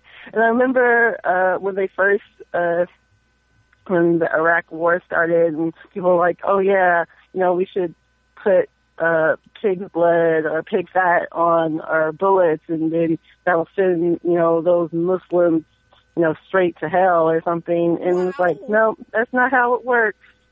Like, no, it's like, we're just not allowed to eat it, people. We're not. I told my husband, like, oh, you should make a video of, people throwing bacon at you and going, oh, it burns. I'm like, oh, is that real? It's like, no, it's not. It's stupid. All right. And then the other thing I want to talk about, because, like I said, I'm behind episodes, and I've heard you guys talk about, people not liking the new Star Wars movie because they can't relate to it, quote unquote, white reviewers or critics. But I actually haven't seen any of those. In the circles I run, the white people I know, they all love it. They love Finn. They love Rey. But what I have seen and read and heard from other people is more like black people not liking it because they feel they don't like Finn's character. They felt cheated, and they just didn't like it because of that. And they felt like they were promised something, and they didn't get what they felt like they were promised or what their expectations led them to believe about the movie. And it's like they're on the same hate spectrum as racist people. But at the other end of it, it's like, oh, this is supposed to be about Finn. He was supposed to become a Jedi, and this is what this was supposed to be about. And I'm just like, I don't see it that way. Everyone's entitled to their opinion, I suppose. And at some point, I got kind of tired of defending it. And, people, there's all these different articles. There's one about, The Force Awakens while the black man sleeps because he ends the movie in like a coma, and they're mad about that. And then there's another article about him, about hyper-tokenism. If I have time, I don't know, you've already seen the article or not, but I'll try to send it to you guys. But I don't want to make this too long, but... Too late. Just thank you guys for always... mean about, just people just being able to be true to themselves, and discrimination in whatever form it comes in, just being against that. And, a fan of the show, and just glad that my husband was always sending me episodes, so now that I can actually, I just go myself and I listen to episodes and we talk about it at the end of the day, and it's just nice. And I also love just the way that you and Karen's relationship is like every time if she has something to say and she starts to interrupt you and you actually stop and you don't keep talking, you're like, oh wait, honey, you have something to say? And so I like that. So, so just thank you guys for being who you are. Big fan. All right, bye-bye. Bye, sweetie. Thank you for the sweet message. And only because Roger said it was sweet, I was like, okay, now you'd have been somebody else or somebody, I'd have been like, not today. I'd have said no. Yeah, normally we don't play the long ones, but we do appreciate it. We do. Thank you, sweetie. The only thing I'll say about the Star Wars thing is I don't get too much into the whole back and forth or the whole temporary, you know, this black man, da da da da. Look, I enjoyed the movie. I thought the characters were well done. I thought the acting was well done. I had a good time. I've seen it 3 times. I ain't seen shit else 3 times in the theater ever. So yeah, just I like personally, I'm just out of the think piece game about it. I feel like this is just a nerd culture thing, especially black nerds. Right. There are some kind of self-defeating black people that are, no matter how something is played, when it's blackness, it's gonna always come up short. And I do wonder if maybe their experience with, you know, blackness and in the arenas that they live, they've always kind of been the black nerd, like, right. Like I don't just get to be a nerd, but I have to also represent this stuff from a racial angle, right? And people have been let down so many times in the past. People have been hurt, right, in the past, and it's like they don't trust anything. So the idea that they could just walk into the theater and have a good time and enjoy it and enjoy the story that was presented, I just think that's not gonna happen. It's not gonna happen for them with anything, though. Like they, like the longer you talk to people like that, the more you realize everything involving race is a lose-lose situation. You know, very rarely do those people even have examples of blackness that they feel like are acceptable or cool. So it is what it is, you know. Yeah. Like I enjoyed it. I thought Finn was great, but you know, I could easily see someone being like, I don't like this, you know, but it's that's their thing, that's their hurdle to climb. I'm not in the game of convincing them that something's good if I think it's good. That, and also they haven't finished telling us the story, so it's one of those things where we just got the first part and everybody's making these they're taking their hypothesis on what they think is going to happen, and just and just placing it on this one movie. It's like, y'all do know they still got more story to tell, right? Yeah, I don't know. I don't even think it's that. I just think they would have felt that way even if they watched all 3 movies. That's just, true. They're gonna always feel. Yeah, you do have that group. Yeah, it's like some people see a black character and they go, cool. And some people see a black people, and some black people see a black character and they go, oh no, how are they gonna fuck this up? Right. You know, like, yeah, this is a different mentality. And if you're looking for them to fuck something up, they will, because it's a creative endeavor and you didn't create it. So at some point, every character just about does something that you're like, why did that writer write this thing, you know? Yep. Even your favorites, even the people you agree with, even the people that, you know, just, I'm a lot more forgiving than most people, I believe, but especially on race shit, like, but some people are just super duper waiting for some shit to happen, you know? Look at how many black actors and actors of color get cast on The Walking Dead, but then you have some people that only talk about when a black person dies on the show. Like, there's just nothing you can do about that. That's just their thing, right? And the same thing with Fear the Walking Dead. There was so many brown people. I think some black people can get so wrapped up in their own blackness and our oppressions and shit that we have to deal with as a culture, that they forget that we're not the only minorities, and there are other groups that are actually have a worse time than blacks. But a lot of times we only look at our own shit and don't realize that other groups are also directly affected by this too, because like The Walking Dead, Fear the Walking Dead, people complain. It's like, do you see all these brown people, dog? Like all these brown people, and you complain about a black person that died. And that's a perfect example. But you're like, look at all these Latinos and Hispanics and like all these other groups that are non-white that happen to be represented, but because they're not black, you don't care. And I think that that's a problem, because that causes division. When at the end of the day, we need to collectively get together and be like, hey, this racism and this shit affects everybody. Yeah, I want more black people, but you know what, I want more Indians, I want more Latinos, I want more Mexicans, I want more Hispanics, I want more. I'm not talking about just diversity. I think you're talking about a completely different thing. Okay, I'm saying when you get black people on the screen, they're going to feel that they're not done.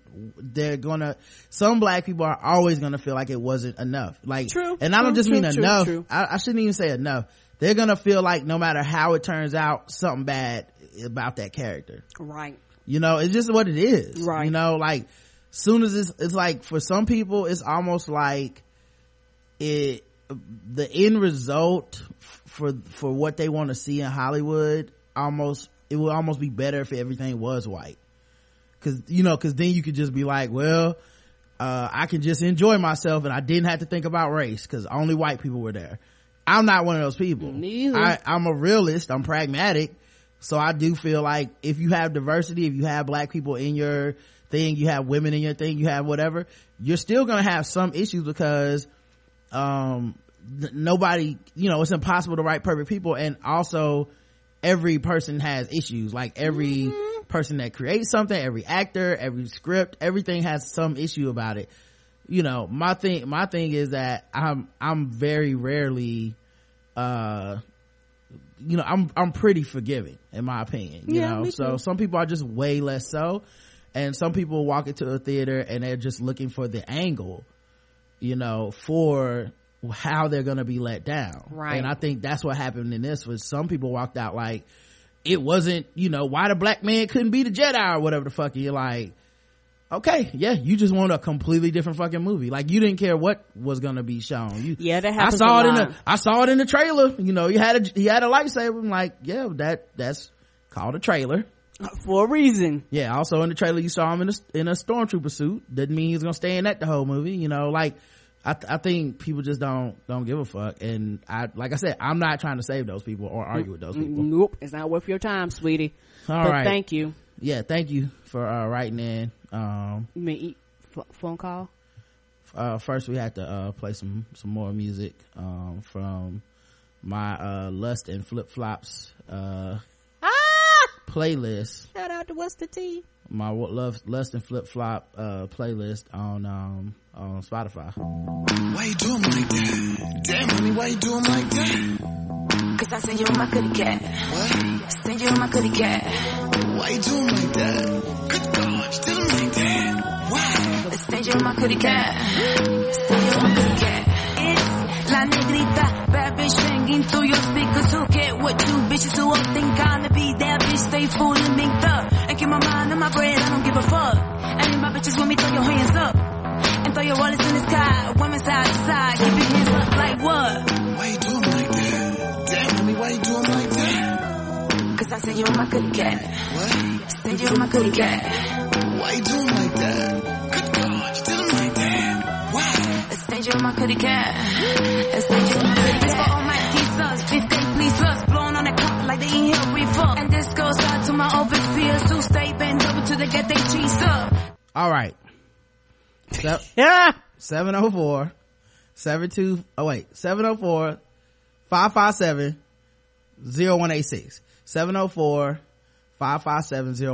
That is our voicemail line, and you can call in live. All right. White woman bevel testimonial. Hey Rod and Karen, first off, thanks for all you do. Listening to you two is an important part of my week. Secondly, thanks for that bevel code. I've been on the double-edged safety razor thing for a while now, but I went budget brand because that's who I am. However, my girlfriend hooked me up with bevel at Christmas, and it's really great. The razor is heavier, the blades are sharper, the foam is foamier, and the brush is brushier. Not a word, but it's true. I probably won't have cause to use their How to Shave Your Face manual, but whatever. Everything is fantastic.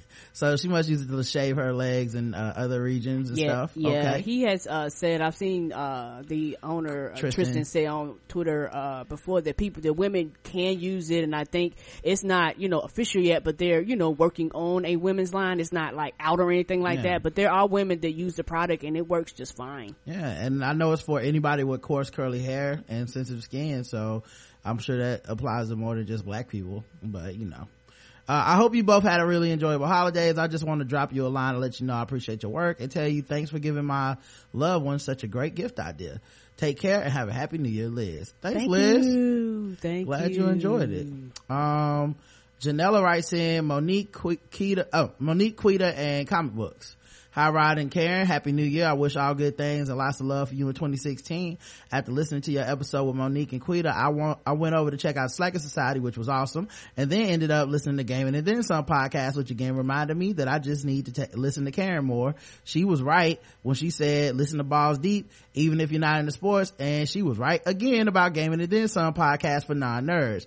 I didn't listen to her at first, but now I'm on it. Man, this is, like I say, I know everybody has their favorites and things like that. And I listen to a lot of podcasts, and I have a lot of podcasts in my favorites, but Sterling's Gaming and Then Some is like my personal favorite podcast, and behind them is the Slacker Pod. Like, I love them. I never miss them. They're constantly in my rotation. Like, for me, they make my day. And like I said, for those of you that are like, I'm not into gaming, or you might not be as tech savvy as I am, they explain stuff. They talk about phones coming out, computers coming out. They talk about a lot of different stuff. And honestly, if you're like me and you're not on it, Quita is like my inner voice, because she asks questions like, what the fuck are you talking about? And then Sterling has to explain himself. So I really love that about it. I love that whole crew. And Slacker Society is another one of my favorite podcasts. I love them. Them together just really makes my day, helps my day go by fast. And I know I feel about them the way that some of y'all feel about me. So I'm telling you, please go out and listen to it. But I promise it will not disappoint. It just won't. I love them. They're my favorite, and hopefully they'll become one of yours too. There you go. That's a hell of an endorsement, guys. Anyway, I'm writing because I heard you say that on Gaspod that you try not to talk about comic books too much on Nerd Off, and I want to say that I love when you talk about comic books. Yeah, we and Roger talked about that. That might actually be like a separate spinoff where he just give his reviews and shit. I don't know anything about comics because I didn't grow up reading them, but I love myths and fantasy, and I stood up before God in my community 13 years ago and promised to oversee the nerd education of my godson. Your comic book suggestions help me make sure he reads for pleasure and gives us something to talk about. Oh, cool. And you know what, I wish a lot of more parents would be, and just adults would be more accepting that comic books are books. A lot of parents are dismissive of that, and for you and for other children, that's how they got their love of reading. My godson doesn't really talk a lot, but it made my heart swell a little bit when he read the Strange Fruit comic that I bought him per your suggestion, and said he got hyped when he saw the flag on the last page of the first issue, and then asked me to get him the second issue when it comes out. Thanks for everything. Oh, that's sweet. All right, man. Well, Janella, I'll try to work some talk about the podcast stuff. I mean, talk about the comic books in and stuff. Maybe we'll do either special podcast or like special segment or something. We'll figure it out. Yeah, but we'll get something out there for you guys, because other people, like, they actually live for Roger's suggestions and stuff like that, and that's how they get into new stuff. Leslie wrote in, and this is one of those emails where I actually emailed her back during the week because I was like, I just want to be clear, but it turns out everything was straight. Episode 1110, Church.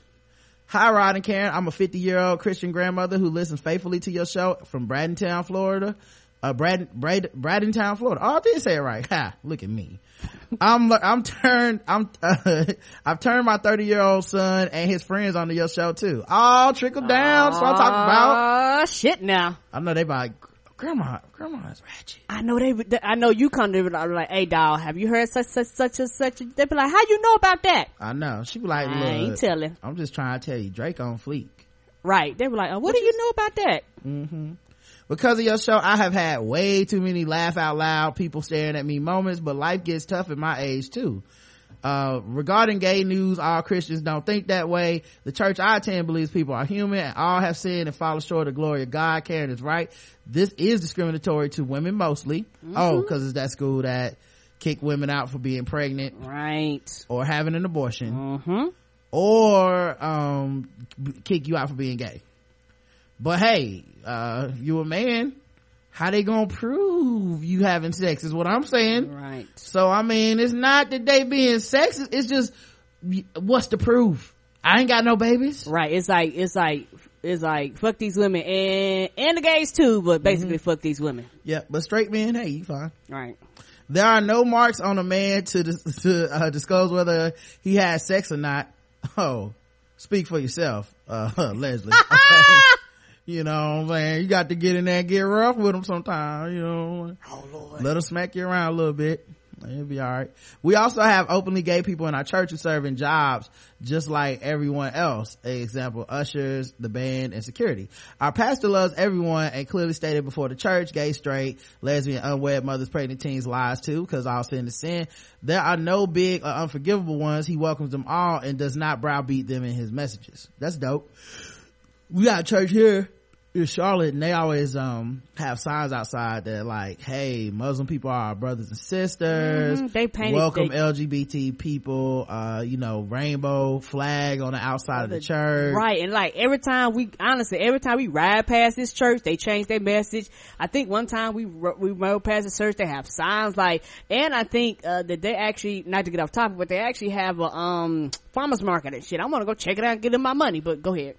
But if I believed in God or didn't have anything to do on Sundays, that's the kind of church I would go to, because I think it's important, and I think there's a lot of people, I don't know, I used to feel like there's a lot of people who don't believe in discriminating against gay people and stuff, but they just sit there quietly in church every week and let the more vocal people speak. Yeah, that happens. But I don't know, now I feel like there's a lot of people that silently agree with shit. True. Kind of like racism, where they just sit there and it's like, well, they're already saying it, I can just say that I didn't say it, and I love when people get up and walk out or go to different churches or support other people, because especially down here in the South, man, look, it's a church on every block, come on, every corner, like it's literally like I mean, it's like a restaurant. Like, find your favorite, find the one you like, right? And I think more people need to start supporting tolerance actively, as opposed, or not even tolerance, that's not a good word, they need to support inclusion actively, is right, what I'm saying. Yeah, that's better. Yes, tolerance is such a loaded fucking word anyway, but yeah, support inclusion actively. I think that's what people need to do, man, because like I said, I know too many people that are Christian that I respect and love, right? They that never done anything fucked up, in my opinion, right? So I don't know, it's like I don't have this adversarial relationship with it. Like, I feel like a lot of people who are atheists have this like, right, really the anger, like church did something to me and now I'm gonna take it down. Like, I don't have that. I don't feel angry. Like, I only get angry when I see people speaking up on the behalf of what they believe is God and espousing bigotry. That's the only time I really get angry about it, but right. I would feel that way if someone said they were Muslim and said that shit, or they said they were fucking Buddhist and said that shit. Like, we live in America, so the most shit that we see here that affects people's lives is mostly Christian shit, but I'm sure we live somewhere else and we were doing this podcast and it was like, yeah, the Muslims came and said, I don't know, something fucked up, these girls can't go to school. I'd be like, yeah, that's fucked up too. I don't like, it's not like I'm picking and choosing, what I'm saying? Right. So, that school was fucked up for that, but obviously I didn't, not all Christians, I never said all, but it sounds like you got a dope church. So this is, thank you too for all that you do to make your listeners better people by living the examples that you quote unquote preach. Keep it up. Love you both. Leslie. P.S. I'm almost at the end of my rope with Stitcher. Your show, they post your show hours and hours after it airs live. I try to watch on Spreecast most of the time. Is there another place to listen that most of the shows like yours is broadcast? Might be wrong with on the lingo, but I'm new to the whole podcasting game. All right, you can listen, if Stitcher's not working for you, you can go to iTunes. And if you have iTunes on your mobile device, so if you have an Apple device, you can go to iTunes. If not, there's a lot of podcast apps. If you search your app store, wherever you get apps on your phone, for podcasts, there's RSS that's radio. That's more. That's, I think there's Apple. Yeah. There's Podcatcher. There's like, people use a bunch of different ones, and a lot of them because we're one of the more popular shows, we are in most podcast directories. So I would do it that way if Stitcher's too slow for you. I don't know, I haven't, no one's reported any problems with Stitcher from us, but they were having problems a while back, so maybe a lot of people just moved on already. Anyway, also I listen to Nick Jew, Span, The Read, Three Guys On, and No Nonsense. Shh. You can email me your suggestions so Stitcher won't know I'm breaking up with them.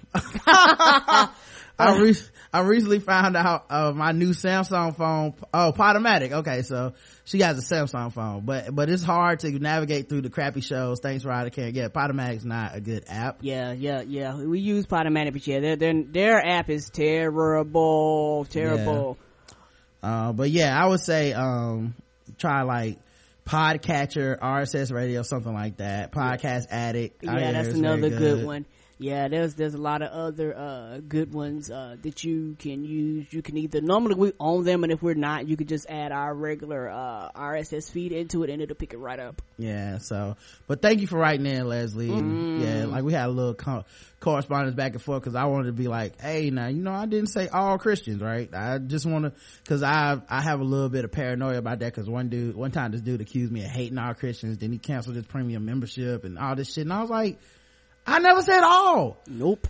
But I think even he's cool now. He hit me up on Facebook the other day. It's wild, man. No, life is crazy. Yeah, and honestly, people be mad at you, and then you just fucking like, you know, because people always get mad because a lot of times if I say something back, I don't pull no punches. Right. And like, I just say what you feel, and we talked about it before. People can't handle you, if that makes sense. Like that, you know, because you're very blunt and very straightforward about things. People ask you a question, you'll be like, nope, and you keep on going. And this is one of those things where people are used to people being nice and people being quote unquote polite, mm-hmm. and you know, giving them the soft answer. When you're like, nope, this is how I feel, and you move on, and you know, people get in fucking panic mode where they don't know how to handle that type of truthfulness. Just to keep that real. Mm-hmm. And it's one of those things too where for a lot of people, they have their pet peeve, and we talk about the pet peeve and we joke about it, you know, but you give us license to joke about other shit that don't affect you. But the one topic that's soft to your heart, we joke about that. A lot of people that can't handle that, they fucking panic, and we get long emails and voicemails and shit like that when you be like, but you do know we joke about everything, right? Yeah, it's weird too, because I really do love what we do. I love talking about the stuff, mm-hmm. but I try to have some level of you know, authenticity. I mean, I fuck up just like everybody else fucks up, right, but I try to be consistent, and I mostly try to be honest. So, you know, and by mostly I mean most of all, not sometimes I'll be on his line like a motherfucker. I mean, mm-hmm. The most important thing I think is to try to be honest on the mic. So like, it's kind of, you know, weird when I'll read, and I'm, you know, I'm very particular with my communication. I'm very specific. A lot of people take that for argumentative, which is a huge pet peeve of mine, because I can't have a conversation with you when we're not having clarity. And right. whenever I'm not clear on something, people will get fucking mad. Like, so, yeah, I'll be like, okay, you know, here's my analysis of what you said to me. And, you know, at the time, I think the guy didn't even want to have a conversation about it. And so I was just like, well, fuck it. We lost a listener.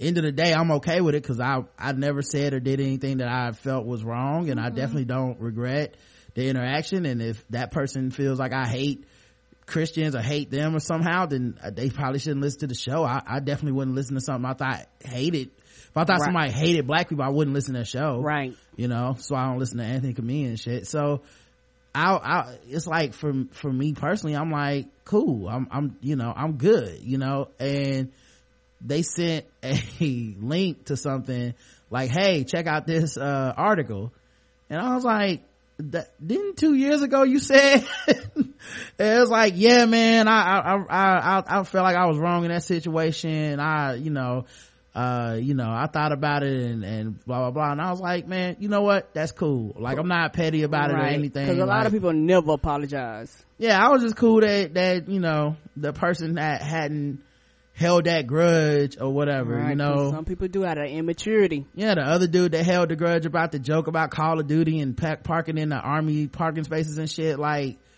you never know what the fuck's gonna trigger people, and sometimes, especially when we talk about these topics, because I, you know, with our show, I think is we talk about it. We don't want to scurry away from anything, right? So when we talk about certain shit, I'm just like, well, who knows how that affected people? But I'm glad to know that Leslie was cool. Mm-hmm.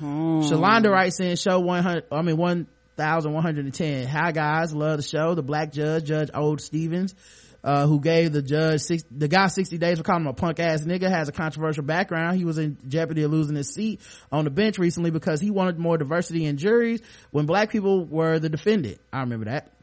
He said a jury of your peers, I don't know if we read it on the show or not, but I definitely remember putting that in fucking with black people. He said a jury of your peers should actually look like you. There were protests in Louisville, Kentucky to keep him on the bench. Just thought this information would give you some background on the judge. Yep, I read that. But that makes sense. Like, honestly, maybe it's just me. They've done studies and statistics. When you at least put one black person on an all-white jury, mm-hmm. the view changes tremendously. You'll be amazed a lot of times. Not all the time, but mm-hmm. there's a lot of times the view changes of the group. Like, honestly, you need somebody brown right on there. Like, all white juries shouldn't be a thing. Like, literally in 2015 there's no fucking way you should have. You mean tell me, I don't care how big or small your district is, you have no brown people in your goddamn state? Makes no sense. Yep. And Amon emailed in with that hyper tokenism article or whatever. I'm not reading it, Amon. No offense. But I think we already spoke about it, how we feel about the Star Wars. And, you know, like I said, some people not gonna be happy. I don't know what's gonna make them happy. And I don't necessarily agree with that take that it's hyper tokenism and shit like that.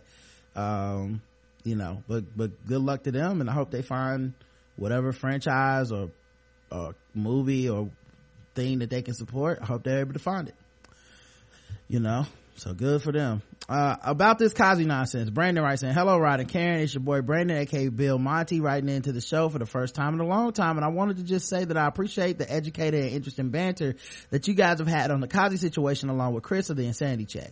The most disappointing thing to me personally with this situation, other than, you know, all the rape, sexual assault and indecent conduct, etc., is the number of educated black people I know or have known at some point even remotely believing that this is some grand conspiracy to take down this rapey ass nigga. Rod is correct that our default is to not believe women when they say stuff like this happened to them, especially when it's somebody rich and powerful like Cosby. Even my coworker, woman, was telling me how, you know what it is when you go to a man's house and you can't expect people to be decent and shit like that. While the latter statement has some truth to it, isn't it sad that we as a society think it's too much to ask of people, especially men, to be decent humans? Right. Yeah, especially Bill Cosby, because his whole image was decency, and his entire, and I'm not talking about Cliff Huxtable, Bill Cosby's fucking off the screen shit to the black community was, stop acting fucked up and you'll be good people, and then good things will happen to you. And then you find out he's a fucked up piece of shit rapist. Mm-hmm. Is the shit really that hard to be like, no, I'm not gonna steal from you, no, I'm not gonna rob you of your sexual autonomy, no, I'm not gonna bring pain for my own gain? I just wish we could come up with answers to do better than by one another, or at least teach the youth to follow a better path, because this shit is garbage. Anyway, keep up the great work with the serious talks and the funny stuff, and you guys are usually good at mixing the two together, just as just about anyone. Yes, Karen? Oh, I was going to say, for those of you who didn't know, we did the Insanity Check last week, so some of the stuff he's talking about was on that particular show. So if you want to know more in depth about some of the things that we said in depth, go listen to Chris' shows at movietradersreview.net. Yeah, also I did, while we're on it, I did Comedy Outliers yesterday, and it should be up by Sunday. Okay, so y'all can check that out. It was fun. Side note, the Bills play-by-play breakdown you guys did a few months ago was downright hilarious. As a young Brandon, I was definitely one of the dumb niggas that was like, pay your bills, the fuck? Who these women think they is? What I look like doing that shit? Because you see, I only really listen to the chorus. This is until my younger cousin broke it down to me, and she was like, nah, see what they saying is you using up all my shit, but you ain't trying to pay for it. And I was like, oh, all right, that makes sense. Yeah, that's crud of a nigga to do. So a great breakdown, one of your many great segments. Peace and blessing you both. Thanks, man. Thank you. Let's see, and we got last email, which is Simeon, who writes in, hey Rod and Karen, I just needed to take time out to say I get so much life when Karen gets passionate about a subject and drops a hot 16 after hot 16. My neck is just about broken from nodding in agreement so much. Anytime she's speaking, I pretty much had the same reaction as John Boyega did when he watched The Force Awakens. Link, if you haven't seen it already. Anyway, that's it. I just wanted to stop by and show some love to my favorite podcast, Love Your Show. Thank you, sweetie. Thanks, Simeon. And one thing I did want to say, Iman, the young lady who left us a voicemail, mm-hmm.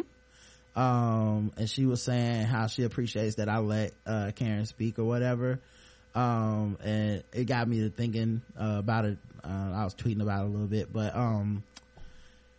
that's what any good co-host should do. If you're like, not just because she's my wife, but because I don't do this show by myself, I try to leave space for Karen to talk, but you know, it's, of course, it's difficult for anybody to try to navigate a discussion mm-hmm. like this without cutting each other off and all this shit. We try to do a good job of letting each other speak and whatnot, but I'm listening like you're listening. I don't know what Karen's gonna say next. She doesn't always know the topics, mm-hmm. you know, like a lot of times she's reacting and listening like you guys. And you know, I'm so happy and proud of the vocal person she's become on the microphone, and that's everything that I thought she was capable of and more. For when we started the show, and she was like, maybe you can get another host if you don't like me. And right, I was like I'll still be in. Yeah, she's totally knocked it out the park at every turn. And I hope, my highest hope is, you know, we have the kind of show, and that, you know, podcasting becomes the kind of genre where women are speaking up, women are saying more, women aren't afraid to piss a couple people off, say the wrong thing, make a joke that doesn't land. Cause I listen to so many, or used to listen to so many shows and podcasts and stuff that I had to cut off because the women are only there as window dressing. Right. You know, it's like two dudes and a woman. It's like the format of every urban hip hop radio show. It's like two dudes and then a woman that's there to make those dudes not seem like pieces of shit when they call women bitches and hoes or say something misogynistic or mm-hmm. inflammatory. It's like, well, she laughed, so it's like, it's not even that bad, right? And the most, I guess in my opinion, the most fucked up shit about it is that, at the end of the day, women are very diverse, and it's one of those things where women aren't put in a box. Women are very vocal. Women have all types of experiences. Women have all types of voices. And I think that once it comes to women, our society in general have a problem with women. And a lot of times people bring that problem with our voices and our vaginas and our uteruses and us bearing children. They bring all those issues to podcasting and radio in general, but particularly podcasting, because it's one of those things where most critiques about the voice come from me. Most critiques about laughter are aimed at me. Most of just a lot of the superficial critiques are aimed at me. A lot of people attack you by quote unquote attacking me with superficial critiques. And it's one of those things where a lot of people better realize I literally have thicker skin than most people realize. A lot of times Roger would come at me with stuff, and we off the mic, we'll laugh and we'll joke about it. Like, I'll throw a punchline because the shit is hilarious to me, because it's one of those things where just being a woman and walking around every single day and just dealing with just life itself, the things that you say, that's just a drop in the bucket compared to the things that I have to deal with in my life. And what I realized, particularly podcasting with you, and something that I love about you, in particular, is that yes, you do, I am your co-host, and sometimes people miss that. It's Rod and Karen, you know, and I think that when people come, a lot of people, they literally just listen for you. Like, I'm just an afterthought to a lot of people, when it comes, to this podcast. And I think that, I feel like I have a strong voice. I feel like I have a proud voice. I feel like there are a lot of black women and just women in general who agree with me. And I know there are some that disagree with me, but there are a lot of women out there that have experienced a lot of the things that I've experienced. And some things in life, Roger, being a man, being a straight man, Roger has never experienced. So there are some perspectives that I come with that are different than his. And I think a lot of times people have issues with women challenging. People have women problems with women speaking up. People have problems with women telling their truth, whatever your truth is. And I think people have a problem with particularly brown women. This, which is another reason why, for me particularly, when it comes, just like men want to hear shows with their perspective, black men, you know, so a lot of black men are drawn to Bomani Jones, you know, and other people that are black and talk about sports or whatever it is that you're into. I'm a black female, so I seek a lot of black female podcasts for that reason, because I want different perspectives. I want people that don't sound like me and have not had my life, and that are funny, that are witty. And the thing about it, when it comes to women podcasting, women, quote unquote, aren't allowed to fail. Like you said, we aren't allowed to tell bad jokes that don't land. We aren't allowed to voice our opinion and be wrong and get called out on it. You know, it's like one of those things where people want to treat us like we're fragile. We're not fragile. Honestly, at the end of the day, most women are stronger than most men a lot of times when it comes to certain scenarios, just because of life itself. So it's just one of those things where I love doing this, and I'm to the point now where I couldn't see it any other way. Yeah, and like a couple of things I would add to that is, like, on those shows, when you listen to, like, two dudes say fucked up shit, and then a woman that laughs in the background or said, they ask fucked up loaded questions, like, it's such childish bullshit, but people really go for that stuff. Mm-hmm.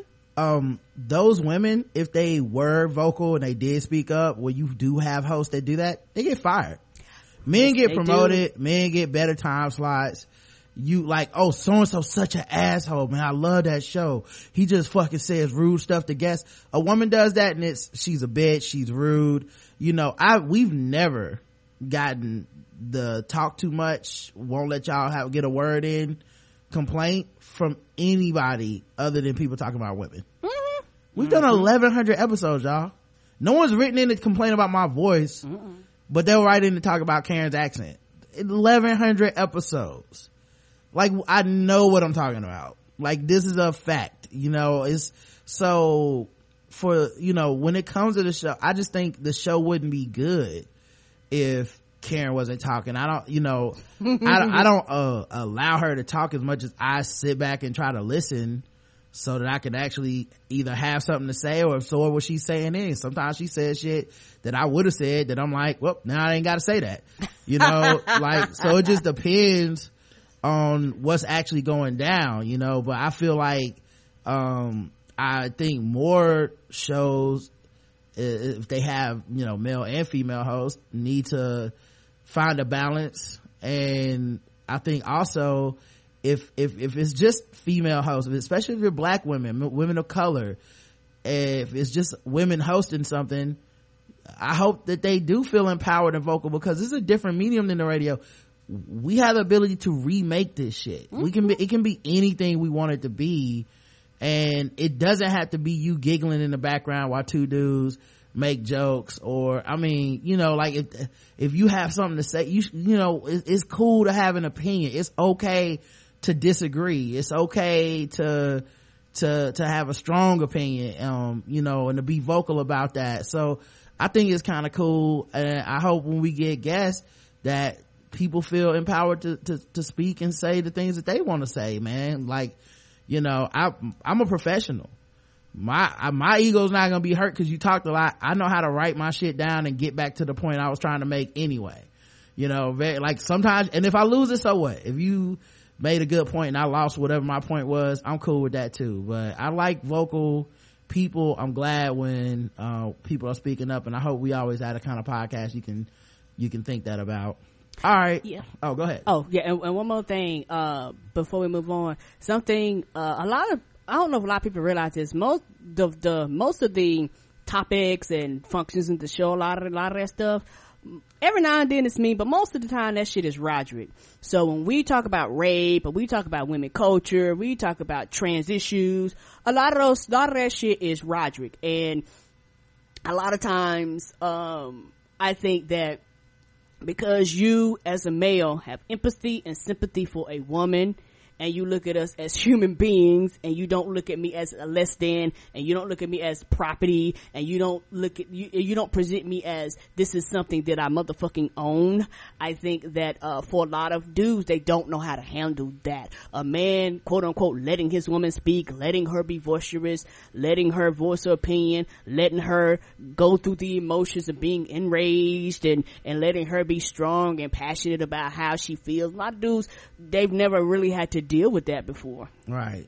Yeah, I think because it's a societal thing. Like it's like this big ass like keep your woman in check, and right, cause you know, what you scared of your woman, or you know, like I don't know. It's just this big societal thing of ownership. I like it's so weird. Even when someone does say something about you. A lot of times people will be like, and that's his wife, you know, because it's still that possession, you know, it's still that possessive type of thing. And I'm not, and these are well-meaning people. I don't get mad at those people, but it's always interesting how it's framed, right? It's always just like, it's not, and that's Karen and we all care about her and she's our favorite host or whatever. It's always, and it's a slight at Rod on the top of that. And I'm like, it's not, you know, like, that's you insulting him. Yeah. So. Yeah, because, and I think the thing too is like me being, Roger being a man and me being a woman and me challenging him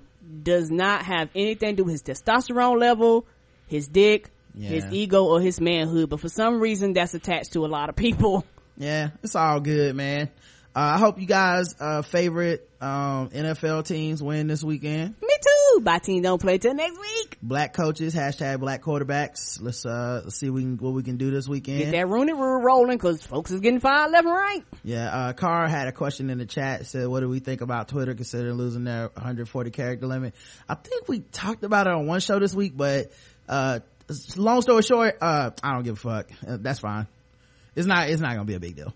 All right, we'll be back tomorrow with our girl April, Raina April on Twitter. That should be fun. She'll be our guest at 10 a.m. Eastern Standard Time. So until then, I love you. I love you too. Mwah.